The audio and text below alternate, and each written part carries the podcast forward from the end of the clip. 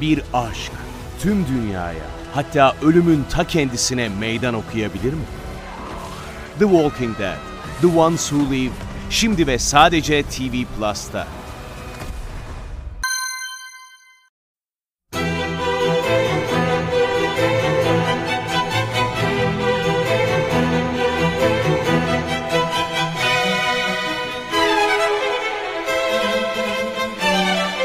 Herkese merhaba, Sinematris'te Görkem Öge ile birliktesiniz. Bu haftaki programımızda şu an sinema salonlarında gösterimde olan 3 ayrı filmden bahsetmeye çalışacağım size.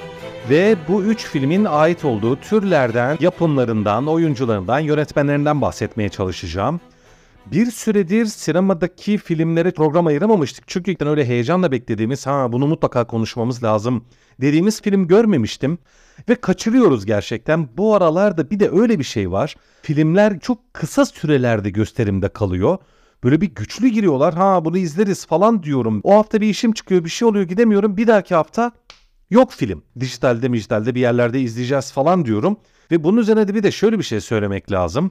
Özellikle sinema salonları, hani dağıtımcıları, sinema salonu sahibi büyük firmalarla alakalı da şikayetler var. Hem filmlerin seans saatlerinin biraz böyle gelişi güzel değiştirilmesi ya da bazı filmlerin ise bir hafta dolmadan gösterimden kaldırıldığına dair bazı şeyler söyleniyor sosyal medyada. Ufak tefek böyle şeyler görüyorum. Şimdi tabii bütün sinema salonlarındaki hangi filmler, saat kaçta, seanslar ne zaman falan internetten duyuruluyor. Ve ilginç biçimde bu internetteki bilgilerin de bazen güncel olmadığını görebiliyorsunuz. Yani bakıyorsunuz internette işte atıyorum 17.30'da şu film şu ikinci salonda şuradaki AVM'de tamam hadi gidelim diyorsunuz. O saatte değil ne bileyim 4.30'daymış veya işte 6.30'daymış. Ya kardeşim kim değiştirdi bu seans saatini biz ona göre çıktık geldik gibi durumlar olabiliyor böyle. Yani bu salonların gösterim dinamiklerinde falan böyle bir tutarsızlık, bir disiplinsizlik var, bir gariplik var. Ondan dolayı da bazen filmleri kaçırabiliyorsunuz. Benim başıma geldi gerçekten. Ondan dolayı böyle hani salonlarda film izlemek biraz daha zorlaştı gibi geliyor bana. Ki zaten tabii artık dijital platformlarda evde sinema filmlerini deneyimlemenin rahatlığından da belki salonlar artık biraz bize zahmetli geliyordur. Böyle sorunlu geliyordur. Hani belki eskiden de bu sorunlar vardı da bunları normal karşılıyorduk belki de bilmiyorum. Neyse dediğim gibi bu ara hani salonlarda film izlemek biraz sıkıntılı. Filmler de biraz sıkıntılı. Ama ben bu hafta dedim ki yok birkaç tane salon filmi izleyeyim. Dinleyici arkadaşlarla paylaşayım. Hangi filmleri izledim? Bir tanesi aslında bu filmi zaten konuşmak istiyordum. Çünkü artık bir üçleme haline geldi. Equalizers üçlemesi bizde Adalet adıyla ilk filmde, ikinci filmde, üçüncü filmde gösterime girmi, girmişti ve girdi zaten. Bilinen bir seri haline geldi artık. Özellikle de tabii başrol oyuncusu Denzel Washington sayesinde diyebiliriz. Denzel Washington'ı çok seviyoruz. Yani sevmeyen ya da hakkında kötü bir şeyler söyleyen hiç kimse görmedim ben. Müthiş bir oyuncu, harika bir adam. Özel hayatında falan da çok böyle övülen bir kişi. İşte hiç gece hayatı yok, böyle magazinlerle alakası yok. Hani ailesiyle, çocuklarıyla çoğunlukla zaman geçiren, son derece düzgün ve harika bir adam yani. Ve oyunculuğu da, sinemacılığı da mükemmel. Yani inanılmaz iyi bir oyuncu. Hani hangi filmini izlerseniz izleyin çok keyif alıyorsunuz. Müthiş bir oyuncu Denzel Washington. Bugün anacağım ikinci film Talk to Me adlı tam çevirisiyle Konuş Benimle adıyla bizde gösterime girmiş bir gençlik korku filmi. Ondan bahsedeceğim. Bir de aslında bayağı bu filmi bekliyorduk denebilir. Ee, böyle fragmanları falan çok heyecanlıydı. İşte DC'nin yeni süper kahraman filmi Blue Beetle Mavi Böcek tam çevirisi. Bu film heyecanla gösterime girdi gibi hatırlıyorum ama Neyse ondan da bahsedeceğim. Hani bahsedeceğim diğer film Blue Beetle. Tamam o zaman önce onunla başlayalım hadi. Tersten gidelim bu kez. Arkadaşlar Blue Beetle yani şaşırtıcı seviyede vasat ve kötü bir film. Yani böyle şok etkisi yaratıyor izleyende. DC sinematik evreniyle Marvel sinematik evreni üzerine ben birçok program yaptım. Bu iki rakip şirketin filmlerinden hani bugüne kadar neler yaptıklarından, genel özelliklerinden falan birçok kez bahsettim. Ve hep de şunu dedik ki Marvel sinematik evreni DC sinematik evrenini yenmiş durumda. Hem filmlerinin hasılatları daha yüksek hem eleştirel olarak daha iyi puanlar alıyorlar. Hayranları daha mutlu filmlerden falan filan. Yani tekrar anlatmayayım ama neticede Marvel önde. E, DC de ama hiçbir şey yapmıyor değil. Onun da güzel filmleri var ki geçmişte çok güçlü filmleri vardı. Artık pek öyle sayılmaz. Neyse ondan dolayı DC'nin gösterime giren filmlerine ben biraz daha böyle şey heyecanla yaklaşıyorum. Yani tamam hani Marvel zaten aldı, yürüdü zaten hani durumu iyi. Bir, bir de bir, net bir formül oturttu yani Marvel. Aynı formülün üzerinden tekrar tekrar filmler yapıyor olsa da belli bir izleyici kitlesini çekebiliyor. Daha bir eğlenceli tavrı var falan filan. Yani o dükkanını korudu devam ediyor. Onun bir sıkıntısı yok ama DC'nin başka bir şeyler yapması lazım. Yani bu mücadelede biraz daha öne çıkma gibi bir yaklaşımı talebi varsa DC'nin diyorum ki ben yani kendi kendime biraz daha farklı çarpıcı iyi projelerle karşımıza gelmeyi istiyor olması lazım. Onun için DC filmlerini biraz daha hevesle izliyorum böyle. Heh şimdi gelecek hani şimdi farklı bir şey yapacak DC. Bu, bu kez turnayı gözünden vuracak falan diye böyle biraz daha heyecanla bakıyorum ama ne yazık ki Blue Beetle'ı ben bu kafayla izledim ve diyorum şok etkisiyle karşı karşıya kaldım. İnanılmaz vasat bir film. Karakterleri vasat, öykü, senaryosu inanılmaz basit. Yani çocuk zekası için bile sıkıcı seviyede basit, renksiz, sıradan bir senaryosu var.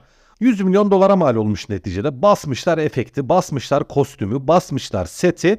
E tamam ama abi bir dramatik derinlik olmayınca, güzel bir mücadele olmayınca ya hiçbir anlamı yok. Bütün bu görselliğin, yönetmenliğin falan ki bence görselliği, yönetmenliği falan da iyi değil yani. Çok yapay duruyor. Efektleri falan hiç o diğer Zack Snyder'ın çektiği mesela DC filmleri gibi ya da Marvel'ın birçok filmi gibi çok da özenli bir görselinin falan olduğunu düşünmüyorum ama olsa da fark etmez.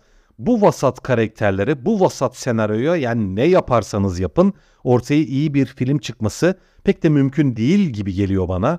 Ondan dolayı diyorum çok vasat bir film. Bir de böyle hani, hani şu an birkaç salonda kaldı yani. Ağustos'un sonlarına doğru gösterime girdi diye hatırlıyorum.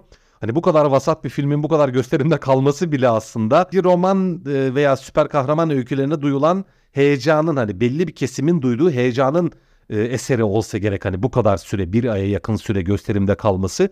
Bir de ben gittim ta böyle işte Texas'ın son kasabasında falan bir sinemada buldum ya. izleyeyim dedim hadi bir de e, şimdi bu bir evren filmi ya yani DC sinematik evreninin bir filmi.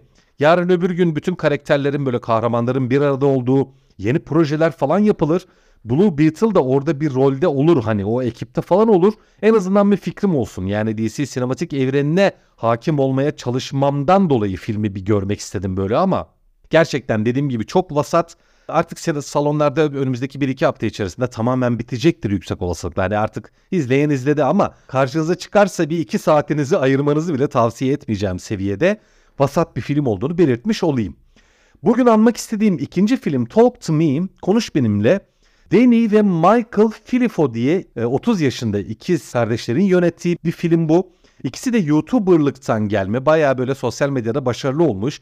Gayet haylaz, eğlenceli. Herhalde böyle korku külliyatına, korku sinemasına gayet ilgi duyan oyunbaz iki kardeşin yönettiği bir film. Aslında şöyle hani o geleneğe bakarsak hani genç böyle korku sever maceracı, hevesli sinema severlerin hele bir de böyle sosyal medyadan falan geliyorlarsa görseli hani biraz daha yatkın tipler olduklarını varsayabiliriz YouTuber'ların. O kitlenin, o gençlerin böyle çektiği filmlerde gerçekten güzel bir heyecan oluyor. Yani hani yıllar yılı bir korku filmini yapmanın hevesini içerisinde barındırdıkları falan böyle her hallerinden belli gerçekten. Fena bir film değil, güzel bir film. Yani hani neredeyse diyebilirim ki baştan sona heyecanla, keyifle izliyorsunuz tür olarak, korku türü olarak şöyle isimlendireyim size. Gençlik korku filmi deniyor bunlara genel olarak ama teen slasher falan değil o daha önce bahsettiğim o gençlerin kesici aletlerle öldürüldüğü bir film değil bu. Biraz okült deniyor buna. Okült korku filmi. Okültün tam bizdeki anlamı büyü. Bir aşk tüm dünyaya hatta ölümün ta kendisine meydan okuyabilir mi? The Walking Dead, The Ones Who Live Şimdi ve sadece TV Plus'ta. Büyüyle alakalı filmlere, korku filmlerine okült korku filmleri deniyor. Burada da bir nevi okültümsü diyeyim biraz büyülerle içli dışlı böyle doğaüstü bazı şeylerin olduğu bir öykü var. Güzel bir öykü, sürükleyici bir öykü. Gençlerin belirtecinde olması da şöyle bir şey var. Hani gençler kendi aralarında ne bileyim ruh çağırırlar, büyüler yaparlar, bir şeyler yaparlar falan. Ondan sonra işler kontrolden çıkar. Tam olarak diyorum bu gençlik okült korku filmlerine uyan bir yapı. Tam bir fan filmi gerçekten. Diyece güzel karakterler var. Güzel akıyor gidiyor böyle. Bir kısa bir film zaten hani 90 dakika civarında bir süresi var. Hiç sıkmadan Eğer bu tip filmlere, korku filmlerine, gençlik korku filmlerine böyle doğaüstü, okült falan olaylara, büyüye müyüye ilginiz varsa keyifli izleyeceğiniz bir film. Ben keyifli izledim ama zayıflıkları da var. İşte bu da genç sinemacıların biraz daha fazla düştüğü tuzaklar var. İşte o tuzaklara da bu ikiz kardeş de düşmüş. Nedir o tuzak? Filmlerin dramatik alt metinlerinin biraz zayıf olması. Yani bir baş karakterimiz var. Genç bir kadın. O kadının ailesiyle ilgili falan işte geçmişte bazı yaşadığı problemler var. Kapatamadığı bazı hesapları var. Hani film sonunda belli bir noktaya ulaşıyor ama o genç karakterin ailesiyle ilgili yaşadığı o dramaları çözemediğini falan görüyorsunuz. Yani dramatik olarak biraz eksik bir film. Ama yine de korku filmi dediğim gibi seviyorsanız doğaüstü olaylara, okült meselelere falan böyle biraz ilgi duyuyorsanız keyif alırsınız. Görsel olarak güzel çekilmiş, işte oyunculukları güzel, hani o korku atmosferini falan güzel yarat. Türün gerekliliklerini karşılayan bir film olmuş. Dediğim gibi konuş benimle eğer türe ilginiz varsa hoşunuza gidebilecek filmlerden bir tanesi olmuş diyebilirim. Evet anacağım son film de herhalde bu haftanın ya da şu son dönemlerin zaten en okkalı filmi Equalizer'ın 3. bölümü. Şimdi Denzel Washington üzerine proje inşa edilebilecek seviyede iyi bir oyuncu olduğu için bu Equalizer serisi de diyebiliriz ki aslında biraz Denzel Washington'ın üzerine inşa edilmiş bir e, drama aksiyon diyebileceğimiz bir seri olmuştu. Temel bir formülü vardı. Çok hani aslında bilinen bir tiplemeyi canlandırıyor orada Denzel Washington. Çok başarılı, çok güçlü böyle bir hükümet ajanı ve bir görevde bir şekilde bu karakter ölüyor. Yani tabii aslında ölmüyor da yani kendisini öldü gösteriyor. İkinci filmde özellikle bu kendisini öldü gösteriyor olayı açıklanmış izleyiciye. Eşi de olmuş bunu da öğreniyoruz. Hani anlıyoruz ki çok sevdiği eşi ölünce de bu süper ajan artık işte o ajanlık kariyerine ne denir buna bir, ne, bir nevi adalet gönüllüsü hani ülkesine hizmet eden çok güçlü bir ajan ve asker. Kariyerine, hayatına, her şeyine son veriyor. Artık mütevazi bir hayata başlıyor yeni bir kimlikle. Çevresindeki insanlara da küçük küçük iyilikler yapıyor böyle. Ha o emekli amcanın ve onu alıyor hastaneye götürüyor getiriyor falan. İşte bardaki o garsonla arası iyi. işte mahalledeki esnafla arası iyi. Böyle herkesin sevdiği iyilik meleği bir adam falan. Ve çevresinde elbette kötücül karakterler var.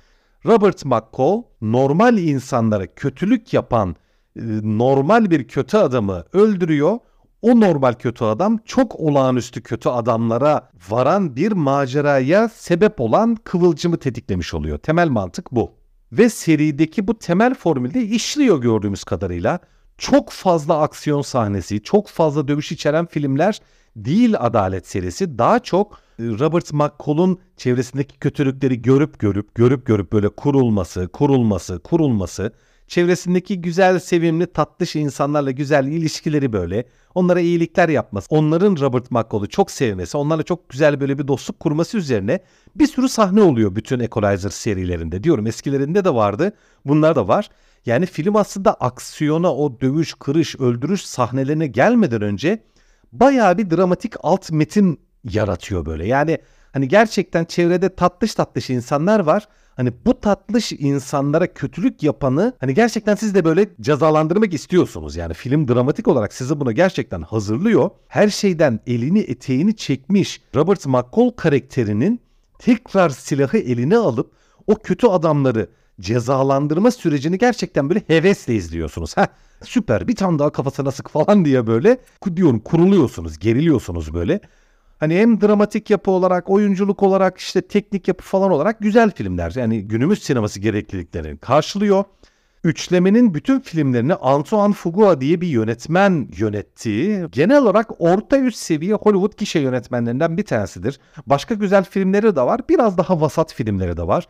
Hani benim özellikle o yönetmen ne yapmış hani mutlaka koşa koşa izleyeyim diye takip ettiğim bir yönetmen değil ama bildiğim bir yönetmen. Yani aklımda yer etmiş bir yönetmen. Ha iyi bir yönetmen bu fena değil güzel filmler çekiyor dediğim bir yönetmen Antoine Fuqua.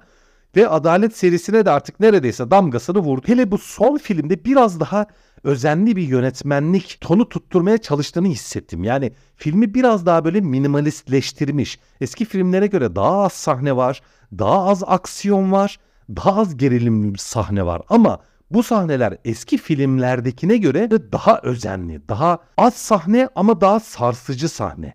Az aksiyon ama daha güçlü aksiyon. Hani gerçekten tam patlıyor böyle. Geç geliyor aksiyon ama gelince de tam geliyor gerçekten. Ondan dolayı muhteşem, olağanüstü film falan demeyeceğim Adalet 3 için ama güzel bir film. Fena bir film değil. Hani izlediğinize pişman olacağınızı zannetmiyorum. Denzel Washington'ı izlemek çok güzel, karakterler güzel, öykü akışı güzel falan. Bir de ilk iki film Amerika'da geçiyordu. Yani Robert McCall bir Amerikan hani emekli hükümet ajanı zaten. Ama burada film küçücük bir İtalyan sahil kasabasında geçiyor. Otantik dokusu da var gerçekten. Çok şık yani. Hani izlediğiniz birçok sahne böyle o yönetmenlik, o mekanlar, o karakterler, İtalyanca konuşanlar falan güzel yani. Gerçekten ben diyorum filmden keyif aldım. Biraz daha dramatik tarafı olan karakter ilişkilerine biraz daha yer açan ve aksiyonu kafa patlatıcı şey böyle John Wick vari değil de biraz dozunda kullanan, yerinde kullanan aksiyon filmlerine, polisiye öykülere, suç öykülerine ilginiz varsa Equalizer 3 filmi bence sizi tatmin edecektir. Hoşunuza gidecektir. Bir de şöyle ilginç bir e, nokta var filmle ilgili. Equalizer 3 filminin başrol oyuncularından biri olan Dakota Fanning iyi bir oyuncudur. Çok sevimli, tatlış genç bir kadın böyle sarışın, güzel falan. 2004 yılında Gazap Ateşi adlı bir filmde Denzel Washington'la başrolde oynamıştı. 94 doğumlu Dakota Fanning. Filmde 2004 tarihli yani o zaman 10 yaşında bir çocuk oyuncuydu. Küçücük, inanılmaz şirin, sevimli, tatlış böyle iyi de bir performans sergilemişti orada. O filmde Denzel Washington'la Dakota Fanning'i hani izlemiştik. İyi bir ikili olmuşlardı yani. Şimdi aradan yaklaşık 20 sene geçtikten sonra Equalizer 3 filmde Dakota Fanning artık yani 30 yaşına gelmiş genç bir kadın yetişkin oyuncu olarak Denzel Washington'ın karşısında onu tekrar görmek hoş oldu yani güzel oldu. Sosyal medyada da bu zaten sık sık vurgulandı. Hani iki film yan yana kondu böyle bak işte burada Dakota Fanning 10 yaşındaydı Denzel Washington'da oynuyordu. İşte şimdi 30 yaşında Denzel Washington'la tekrar ikisini bir filmde izliyoruz diye vurgulanmıştı bu. Güzel bir detay, güzel bir ayrıntı ki 2004 tarihli Gazap Ateşi filminde Denzel Washington'ın karakteri Dakota Fanning o çocuk karakteri koruyordu. Onun korumasını üstleniyordu falan. Burada da yine Denzel Washington'ın karakterinin Dakota Fanning'in karakterini biraz böyle koruduğu, kolladığı falan böyle sahneler var yani ona o tip böyle bir şefkat hissedici, biraz korumacı bir kafayla yaklaştığı anlar, sahneler var. Güzel bir detay yani. Ondan dolayı hani görüyorsunuz işte Equalizer gerçekten birçok açıdan izlemeye değer bir film olduğunu düşünüyorum. Ben diyeyim son not olarak. Evet bu hafta şu an gösterimde olan 3 ayrı filmi size hem tanıtmaya hem de bu filmlerle ilgili fikrimi söylemeye çalıştım. Bu haftalık bu kadar. Önümüzdeki hafta tekrar görüşmek üzere. Teşekkürler.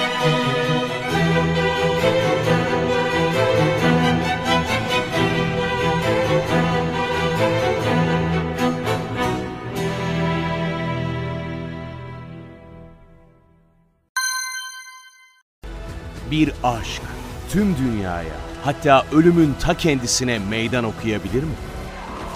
The Walking Dead, The Ones Who Live, şimdi ve sadece TV Plus'ta.